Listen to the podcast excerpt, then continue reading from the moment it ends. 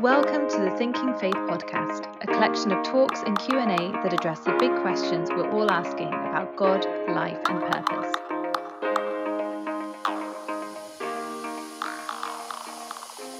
The recent Netflix TV series Squid Game has kind of taken the online streaming world by storm and broken all kinds of records.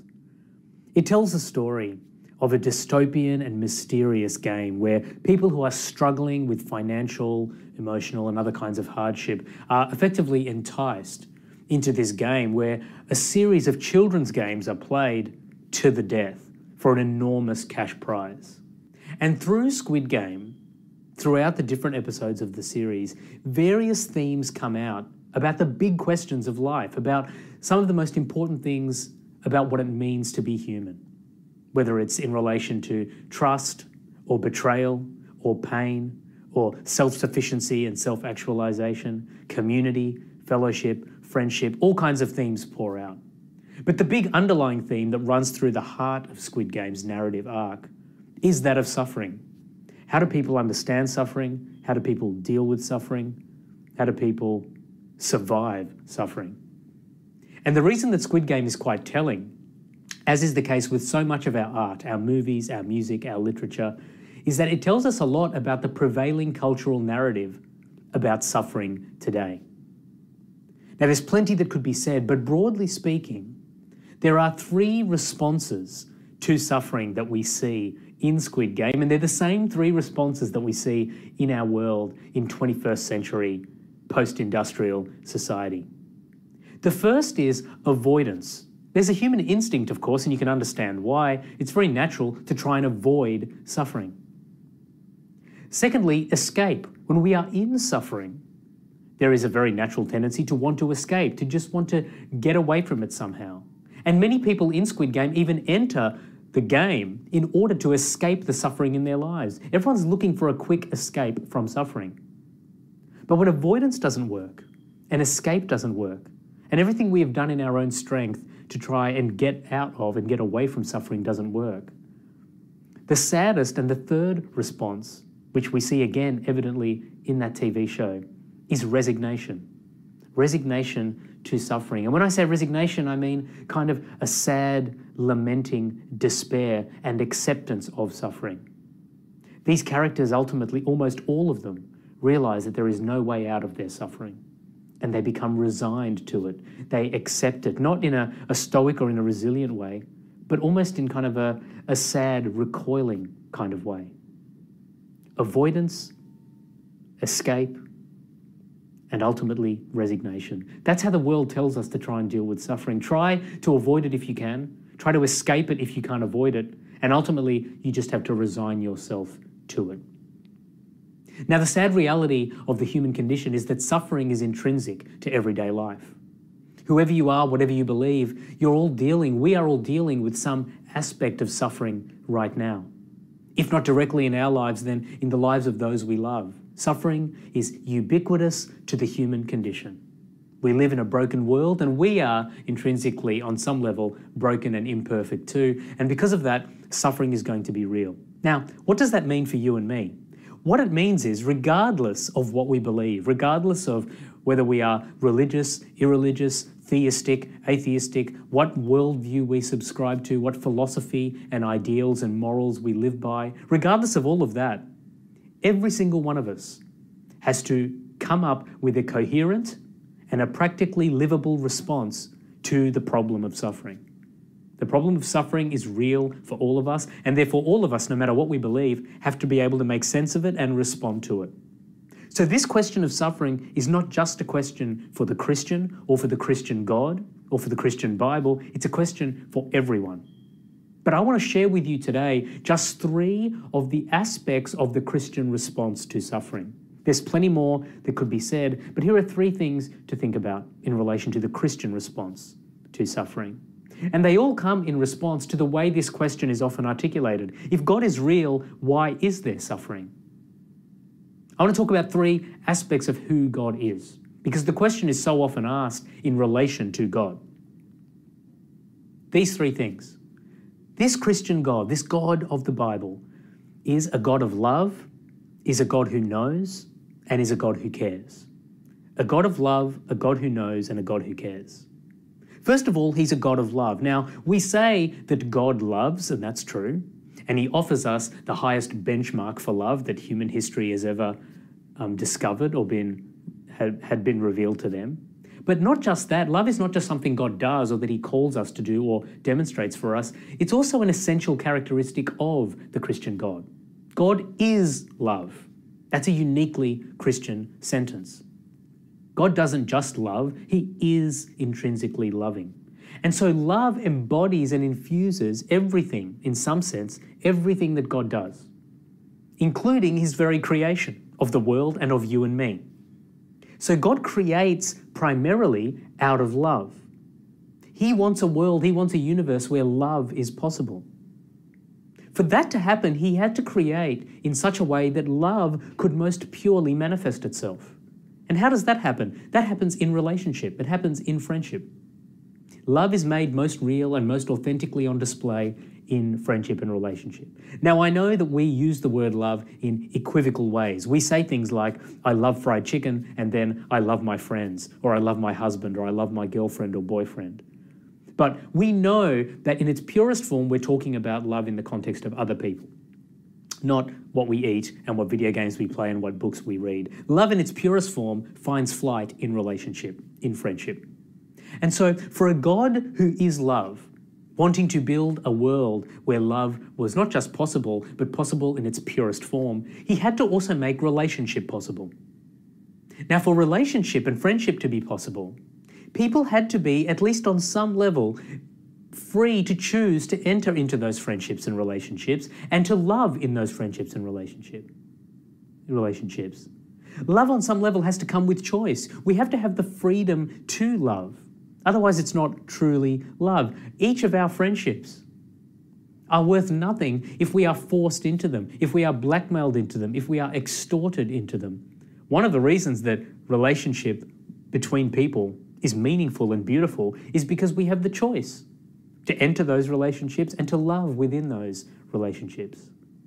And because of that, for love to be real, relationship has to be possible. For relationship to be authentic, freedom and choice to love in those relationships has to also be possible. And of course, the natural outworking of the freedom to love is the freedom not to love. And so, with this capacity for love that God has given us, the capacity for right, loving relationships with each other and with Him, comes also the freedom not to love. And that freedom, sadly, can also be articulated with the word hate, evil, oppression, discrimination, subjugation, whatever it might be, abuse, mistreatment, misconduct. These are all human beings using their freedom to love for things other than love. And when we look at so much of the suffering in the world today, it's actually moral suffering. It's caused by people, it's caused by us using our freedom to love for things other than love. We build international systems financial systems, economic systems, systems of people movement, legal systems, industrial systems that cause the suffering of other people, whether it's poverty or famine or inequality or climate change or even pandemic viruses. These are all brought about by us and caused to spread and expand by us. We actually have a lot to answer for when we consider the question why is there so much suffering? But we can track it back to God's loving nature. He wants love to be possible. So He made us capable of love. By doing that, He also made us capable of not loving. In the 20th century alone, we killed more of each other than in all preceding 19 centuries put together. So much of the moral suffering and moral evil is because of us misusing the capacity for love, misusing the choice we have been given to love. So, at least in part, we can see that the reason for suffering, we can make sense of some of the suffering, at least philosophically and theologically, because this God of the Christian Bible, this God of the Christian gospel, is a God of love. Secondly, he's a God who knows. Now, this is important because we often come to, come to God with the question if you are real God, why is there suffering? By trying to approach God on the same epistemological and intellectual level, meaning what we are assuming when we come to God with these questions is whatever you know, God, I should know. If there's anything to know, I should know it as well. We don't understand that we don't necessarily have access to all of the information, nor do we even have the intellectual capacity to understand all of the information. But the reality is, when we step back and think about it, if God is who He says He is, and you and I are who He says we are, then necessarily there are going to be things that we can't understand and that we don't understand. My son, who's four years old right now, is not very good at multivariate calculus. It's not because he's stupid. It's partially because he just hasn't developed intellectually in that way yet to be able to understand that. He will one day, but he doesn't today. The second reason is no one's taught him. I haven't taught him, his teachers haven't taught him. They're teaching him a lot, but they haven't taught him multivariate calculus yet. In the same way, there is an epistemic gap between you and I and God. We are down here and He is up here. And the distance between us and Him is infinitely greater than the distance between us and a child. And so we shouldn't be confused when there are aspects of our reality and our existence and our experience that we simply can't make sense of and understand. And in my view, suffering is the greatest example of that. There is no reasonable basis on which we should expect to understand everything there is to know about human suffering. There's a lot that we can understand, and in explaining God as a God of love and identifying the moral suffering that we cause, I hope I've uncovered some of it for you. But we're kidding ourselves if we think that we can understand all of it. In fact, if we could understand everything about everything about everything, then there probably would be no God. If God is real, then necessarily there would need to be things that we don't understand. We are created by Him, therefore, we have lower intellectual capacities, lower cognitive capacities, and a different, lower epistemic state. We just don't have access to the information He has. If I opened a garage and said to you that there's an empty garage here, no car, just some suitcases and some tools on the side, maybe a few cobwebs, and I said to you, there is a tiger in the garage, you would assume I was crazy or drunk or deluded or didn't know what a tiger meant or I was joking. But if I said there is a spider in the garage and you saw the exact same thing, in the first instance, you couldn't see the tiger. In the second instance, you can't see the spider. In the second instance, you wouldn't be so quick to jump to the conclusion that I was crazy or joking or drunk or deluded. Why is that? Because if there was a spider in the garage, you wouldn't necessarily see it. It could be there even though you couldn't see it. It might be in a crack, it might be in the light, it might just be somewhere out of your vision. In the same way, some of the reasons for suffering are better thought about, like a spider in the garage, than a tiger in the garage. Just because we don't know, just because we don't understand, it doesn't mean those reasons don't exist. And that's what the philosophers call a category error. And it's a category error that we all make all too often. It comes from an intellectual arrogance of misunderstanding the epistemic gap between us and God. We assume that just because something is real, that it needs to be understandable and available to me as readily digestible information. Just because something is true doesn't mean I know it. And just because I don't know something doesn't mean it's not true. There are plenty of truths out there that I don't know the answers to. Doesn't mean that those answers aren't out there. In the same way, there are, I know, plenty of explanations for the suffering and the reality of the brokenness of the world. Because God tells us in His Word that there are, but that we just don't know. We can't fathom. We haven't been told. We can't comprehend. We haven't been given access to that information yet. So, God is a God of love. He's also a God who knows. And we need to just rest and trust in His understanding and in the majesty of who He is. So God does ask us, He says, I'm going to explain to you some of why there is suffering. But on, with some of it, it's like a spider in the garage. You just have to trust me. He calls us to trust Him with the things that we don't understand in relation to evil and suffering in this world. The next question we should ask Him then is okay, God, you've asked us to trust you with the things we don't understand. That all makes perfect logical sense. It's perfectly coherent. But on what basis should we trust you? That's a good question to ask. We should always be quick when someone when anyone says trust me to say on what basis? Thankfully, this God doesn't call us to trust him blindly. He gives us the greatest basis for trustworthiness in human history. So we move to our third point. Having considered God as a God of love and God as a God who knows, we now look at God as a God who cares.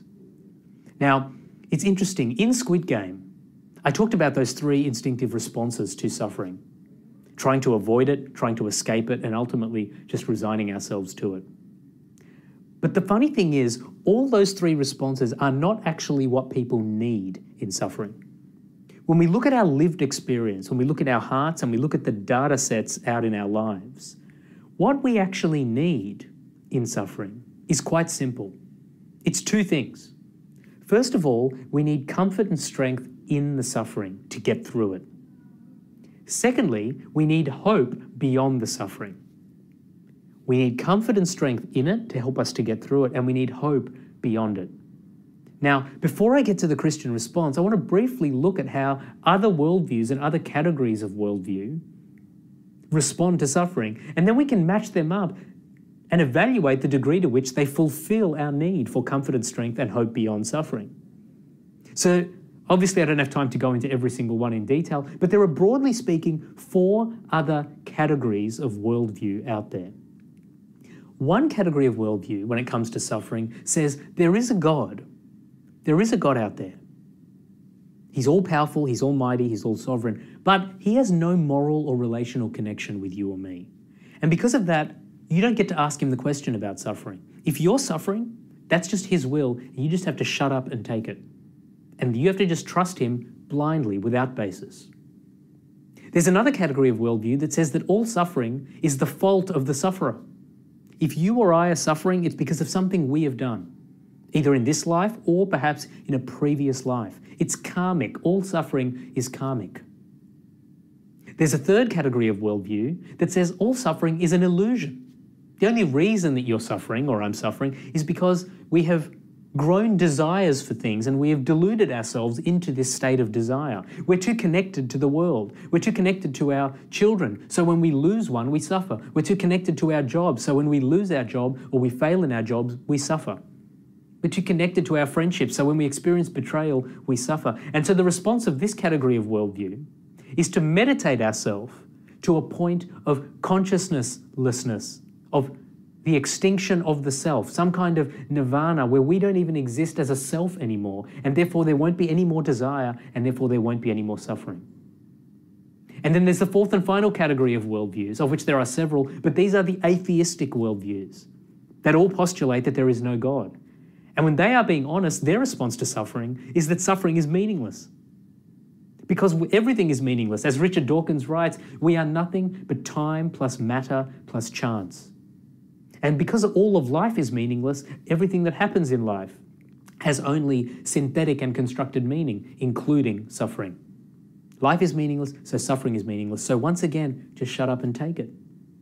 And it's really from that strand of thinking and that worldview that we get these three instinctive responses to suffering that drive so much of the cultural narrative today, which we see in Squid Game. That instinct to avoid suffering or to escape it or just to resign ourselves from it. Now, when we look at all four of these categories of worldviews, some of them theistic, some of them atheistic, one thing is clear to me, and I'm sure is clear to you. They don't offer the two things that we all need. They don't offer comfort and strength within the suffering, and they certainly don't offer hope of a future beyond the suffering. So we look at all of that, and then we look in stark contrast at the message of Jesus Christ, the gospel of Jesus Christ, and most specifically, the cross of Jesus Christ. Because in the Christian response to suffering, we don't have a God who sits off in the distance and says, it's just his will, shut up and take it. We don't have a God who says, it's all your fault, it's all karmic. We don't have a God that says, just meditate yourself into nothingness because you need to desire less and be connected to less in this world. And we don't have a God who says it's all meaningless. We have a God who understands the reality, the tragedy, the pain, the anguish, the despair of human suffering. He understands it so much so that he literally steps down into the world as a person. He literally steps down into our suffering in human history, Jesus Christ, and goes to a cross and takes all of the suffering, all of the brokenness, the anxiety, the guilt, the shame, the despair. He takes it all onto himself and takes the penalty for it. He dies on a cross. And then rises from the dead, defeating all of the suffering, and in doing so, affirming his divinity, affirming who he is, God himself as a person. And now, because of that, is able to offer you and me an up close and personal relationship with Him, a living relationship with Him, through which we get the exact two things that all human hearts need comfort and strength in the suffering, and an eternal hope of a future where there's no more suffering at all. The cross of Jesus Christ brings together love, justice, mercy, hope, and relationship, and in doing so, defeats death and suffering. It's the greatest response to human suffering in human history that we see. And it's performed and demonstrated by God Himself, a God of love, a God who knows, and a God who cares. Thanks for listening.